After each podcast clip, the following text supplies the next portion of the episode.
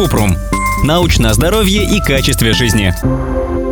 Глицерин в лубрикантах вызывает молочницу? Некоторые источники не рекомендуют смазки с глицерином. Считается, что глицерин вызывает сухость влагалища, а это может провоцировать развитие молочницы или по-научному вагинального кандидоза. Но подтвержденных исследований об этом не встречается. То есть все будет зависеть от конкретной ситуации и состояния здоровья.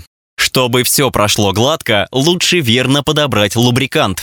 Свойства интимных гелей зависят от того, что лежит в основе состава – вода, силикон или масло. Они определяют липкость, скольжение, скорость высыхания, совместимость с презервативами и секс-игрушками. Водные лубриканты. Ближе всего к естественной микрофлоре влагалища, совместимы с презервативами и игрушками. Высыхают за 4-7 минут, потом нужно обновлять. Легко смываются водой без мыла и отстирываются с одежды. Силиконовые лубриканты. Лучше и дольше скользят. Совместимы с презервативами, портят материал силиконовых игрушек. Не высыхают, не нужно добавлять. Плохо смываются водой, можно использовать в ванне и душе. Оставляют пятна на одежде и белье. Масляные лубриканты. Хорошо скользят, питают кожу и заживляют микротрещины. Нельзя использовать с латексными презервативами. Могут повредить секс-игрушки. Впитываются, нужно обновлять. Плохо смываются, оставляют жирные пятна на одежде и белье.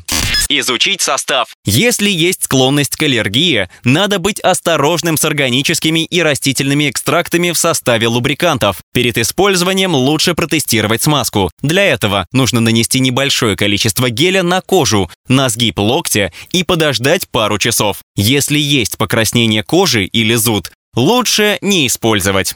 Если есть бактериальный вагиноз, лучше не рисковать и выбрать водные безглицериновые или силиконовые лубриканты. Лучше не использовать смазки, которые содержат контрацептивные средства, ноноксинол 9. Оно раздражает слизистую и увеличивает риск заразиться ВИЧ. Если у партнеров есть генитальный герпес, лучше отказаться от средств с аргинином. Сам по себе аргинин это безвредная аминокислота, но если его использовать в смазке, он может спровоцировать рецидив герпеса.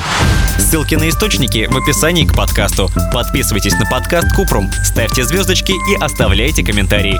Еще больше проверенной медицины в нашем подкасте «Без шапки».